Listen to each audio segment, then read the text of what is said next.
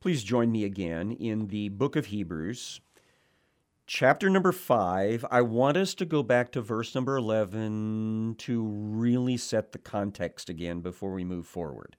I know I really went at it uh, last session in order to emphasize how important it is that Christians grow up in their relationship to the Word.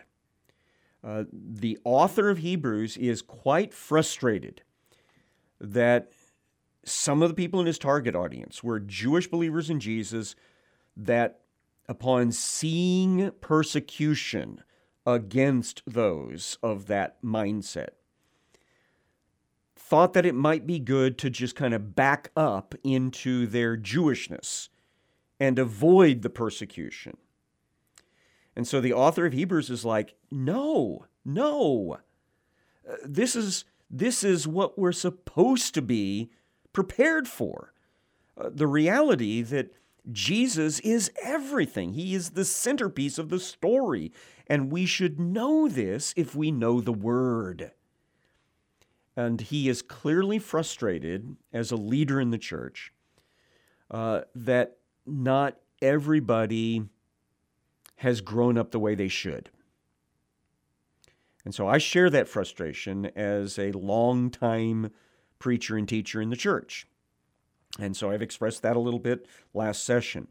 Uh, there's a remedy to it, and that is everybody needs to repent of being lazy in their relationship to Scripture and buckle down, soak it up, and become grown ups that can handle the word appropriately.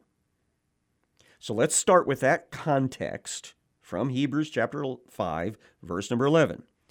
About this, we have much to say.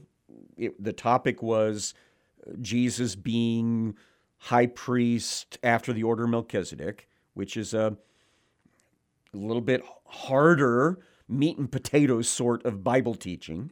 So he says, About this, we have much to say and it's hard to explain since you have become dull of hearing, which is just a, a, a euphemism for you've gotten lazy in your study habits.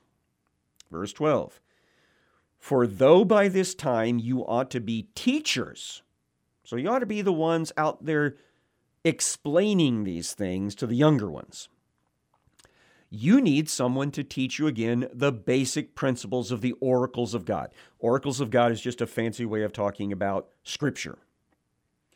Basic principles, as I said last time, it's we would say one, two, threes, ABCs, primary colors, uh, the, the cardinal points on the compass, all the basics that we teach our kids in preschool and maybe as late as kindergarten. We expect them to master all these things.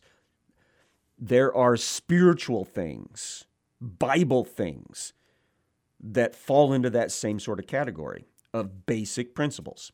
He says you need milk, not solid food. So your big baby's still on the bottle. For everyone who lives on milk is unskilled in the word of righteousness, since he is a child.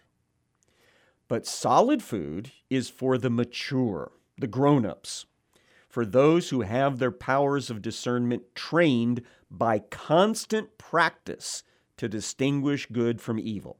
Uh, I was emphasizing this idea we Christians need this sort of constant practice with God's Word.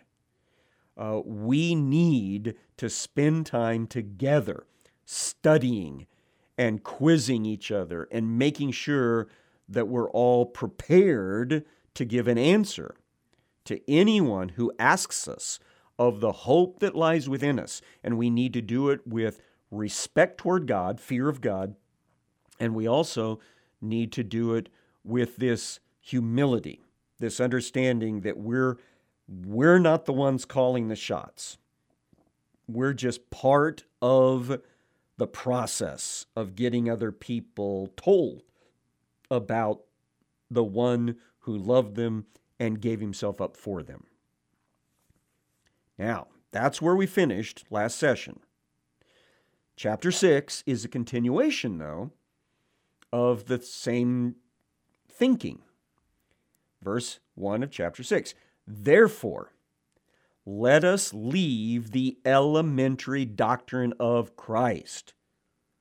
So let's leave the ABCs, the one, two, threes, the primary colors, metaphorically, of Jesus Christ and go on to maturity. Let's focus on getting completely grown up in the faith. And then he enumerates some of the things that he considers to be the elementary doctrines of Jesus Christ or of Scripture itself. He says, not laying again a foundation of repentance from dead works.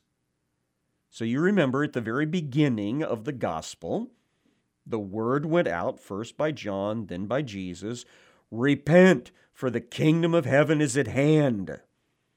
Repent literally means, in the Greek language, change the way you think.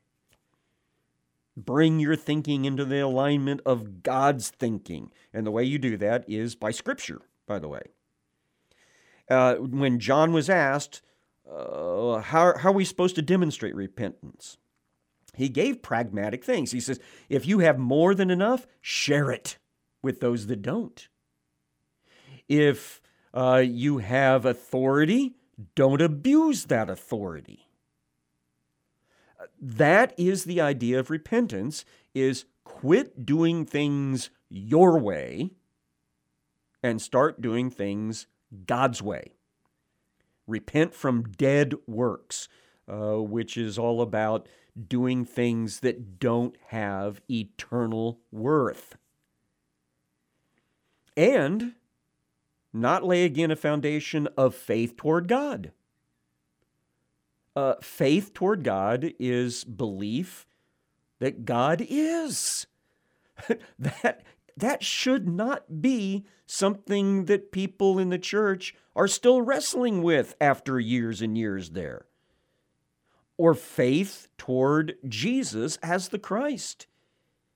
Those are such basic things that within a matter of weeks, let alone days, but weeks and certainly within months of first confessing that faith, that should already be far in the rearview mirror. That should be grounded, heavy, and hard already. Uh, verse number two, and instructions about immersions. It, it, it is literally the word uh, for baptisms, plural. Uh, and of course, baptism is just the Greek uh, transliteration of the word that means immersion. And so we know that from the very beginning of the Jewish faith, they had ceremonial washings. Uh, something happens to make you, quote, unclean, end quote. Uh, one of the procedures that you engaged in uh, for being restored back to the community was to often be immersed, to be washed fully uh, when John the Immerser comes on the scene. How does he get his nickname?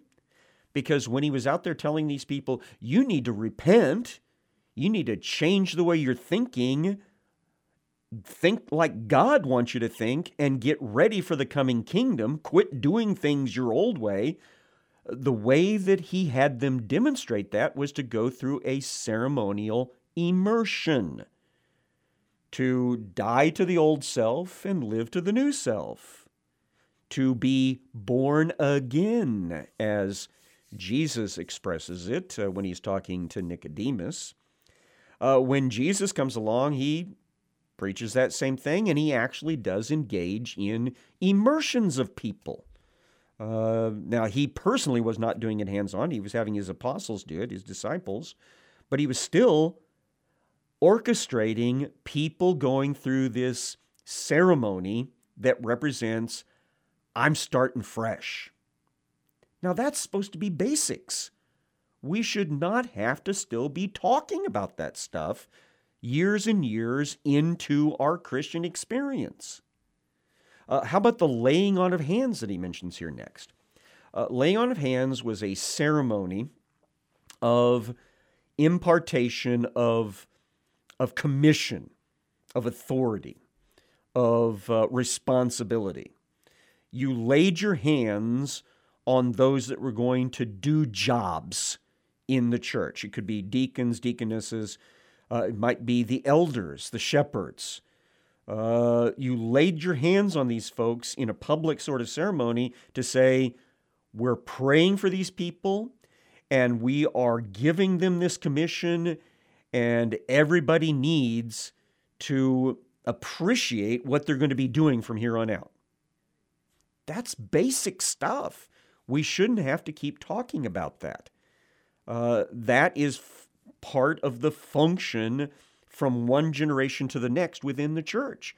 We need to commission the next group of leaders and workers. And we do it through the laying on of hands. And this one, this one here is a big, uh, a big primary uh, thing that's an ABC one, two, three primary color sort of thing. The resurrection of the dead. Uh, Jesus, 1 Corinthians 15, remember, Paul has to deal with people that seem to have problems with believing this.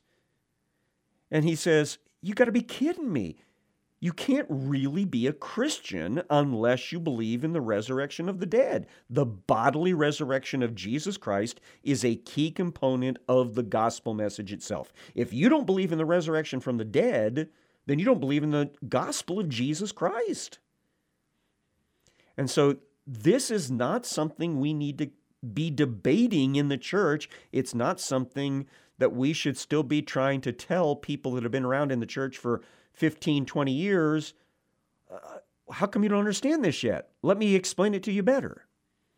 They should have already grown up in this. This is basic stuff. And eternal judgment that every person will give an account to God is fundamental to this concept of Scripture. Uh, sin has consequences. That consequence is eternal separation from God. And if you don't get hooked in with salvation through the gospel, you will face that judgment. That's the reality. Jesus told the uh, Pharisees uh, at one point uh, that you study the scripture to understand it, and yet it's these very scriptures that talk of me, and you don't believe them. And guess what? Because you don't believe in me, you will die in your sins. You will come into judgment. Uh, that is a primary basic teaching in the church. Now, I have to tell you, I end up teaching all of these things in detail often because I've discovered that a lot of people, no matter how long they've been into the church, still don't seem to be able to get their minds wrapped around some of these basics. And I'm not sure why that is. Uh, so we in the church have got to get people past these basics and into the deeper stuff, like Melchizedek and his story, which we will eventually get to. Verse 3 This we will do if God permits. if we can possibly do it, we'll get past the ABCs, 1, 2, 3s, primary colors, cardinal points on the compass. Verse 4 for it is impossible in the case of those who have once been enlightened. Now, this is a topic here that will be a problem topic for some of you. And I might as well just make that clear uh, from the get go. Uh, I am not a proponent of what is typically referred to as Calvinism. I believe that John Calvin had a lot of um, of good things that he was driven by, but I think he got sidetracked on certain issues uh, and established some principles that were picked up by other people where he was just totally incorrect on. not the least of which is the idea that once you are saved, you are always saved. Um, because that is definitely not what the scripture teaches. And I have pointed out passage after passage after passage on that very topic. Uh, but here, here's the issue uh, this is what really started people down that wrong understanding. They believe that God is absolutely sovereign, meaning he's in charge, he calls the shots. And because they believe that, salvation is his choice. He decides who is saved and who is lost.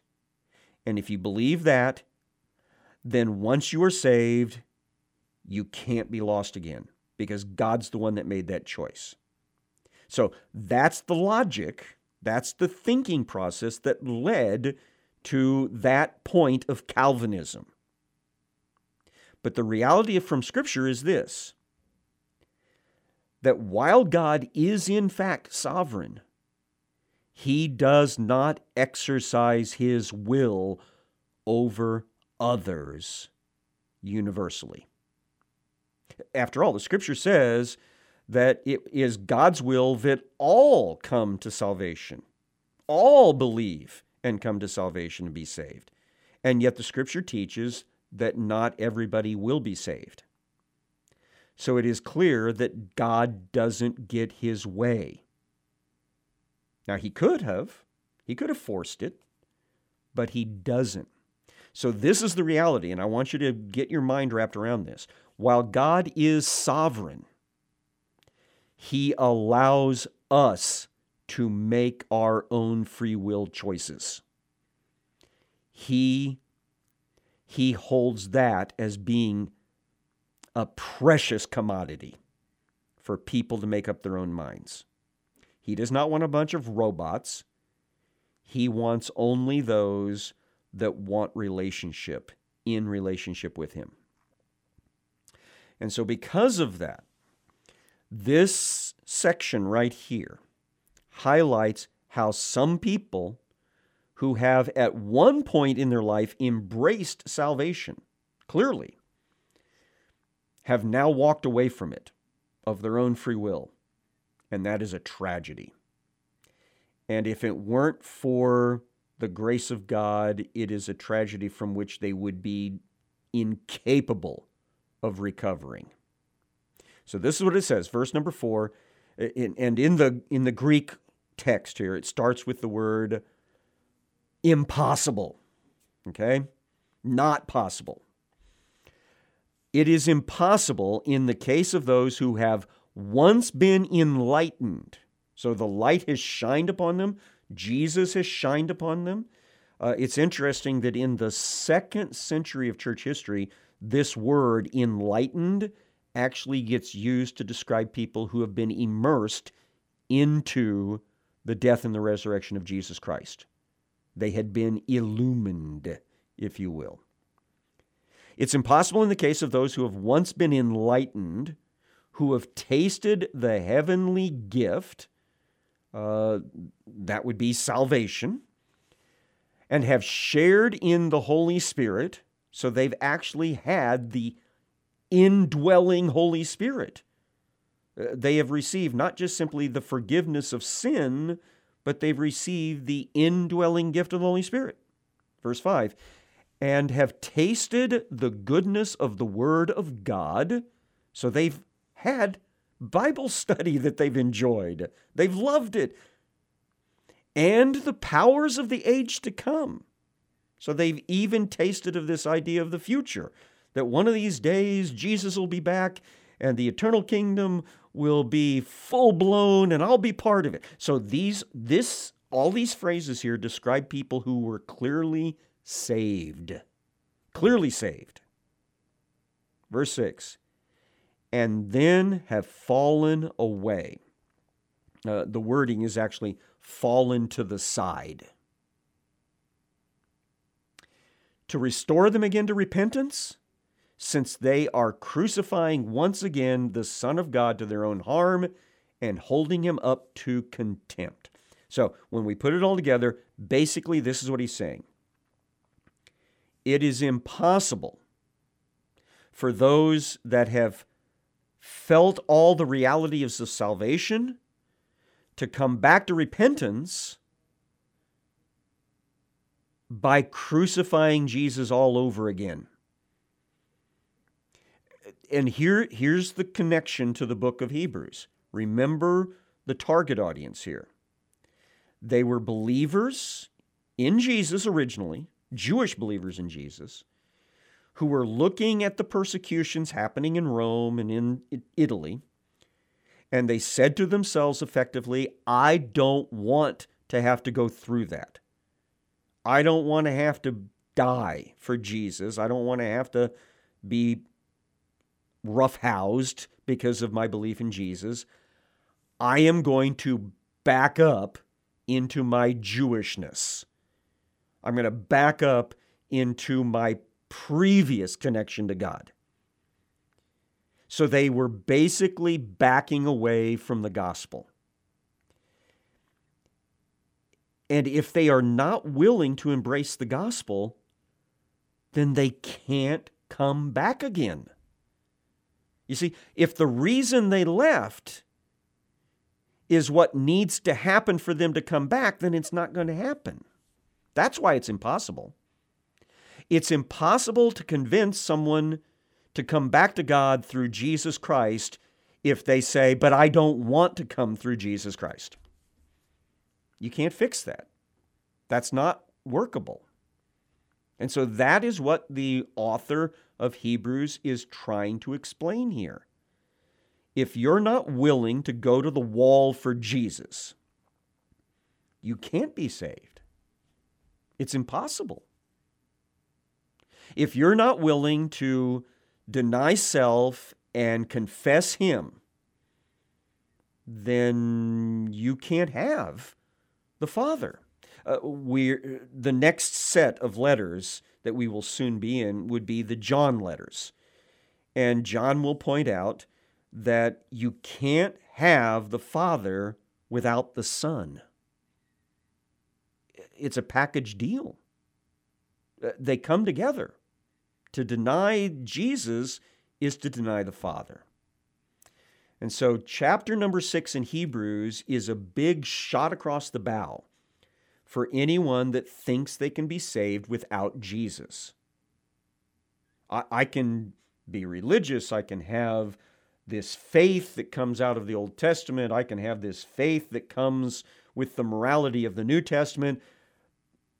As long as I don't have to name in the name of Jesus, I can still be saved. And the answer to that from the perspective of Scripture is no, you can't. It's impossible because you need to understand the crucifixion and the resurrection of Jesus Christ. Remember the Galatians 2:20 memory verse that I keep pushing on you. I have been crucified with Christ. It's no longer I who live, but it is Christ who lives in me. The life that I now live in this body, I live for the one who loved me and gave himself up for me. We have to have Jesus, or we can't have God the Father. Verse number seven For land that has drunk the rain that often falls on it, and produces a crop useful to those for whose sake it is cultivated, receives a blessing from God. So that kind of takes you back to the four soils parable of Jesus, right? You've got the seed is the same, being thrown out by the sower, who is the same.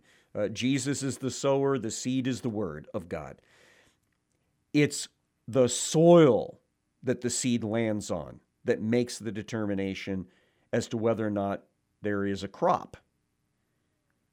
And so here is the writer of Hebrews saying, the land that produces a good crop is blessed by God. But, verse 8, if it bears thorns and thistles, it's worthless and near to being cursed, and its end is to be burned. If people, even those that received the word of God and even responded to it to begin with, if they do not produce a crop of faith in Jesus Christ, then that puts them out of step with God the Father. And there will be a reckoning between him and them eventually. Um, the burning here is used elsewhere uh, as a symbol of judgment. And so that's the way it should be taken. Now, having said all that, and we've only got about a minute and a half left, uh, we're now ready to do a little transition of positivity, uh, which all of us as leaders, we want to be able to do this. Verse 9, though we speak in this way, yet in your case, beloved, we feel sure of better things, things that belong to salvation. So he says, even though I'm having to be rough with you on this, I believe you will pay attention and will change attitudes. For God is not unjust so as to overlook your work and the love that you've shown for His name in serving the saints as you still do. So He's particularly focused on those that are not giving up the name of Jesus. Um, his, his teaching has focused on those that might have already done that or might be toying with it, but his anticipation is the ones that are really going to read this are the ones that really want to stick with Jesus. And they just need encouragement to do that. We desire each one of you to show the same earnestness, to have the full assurance of hope until the end, so that you may not be sluggish but imitators of those who through faith and patience inherit the promises. So basically, stick in there. Follow the leaders who have already shown you how to remain faithful.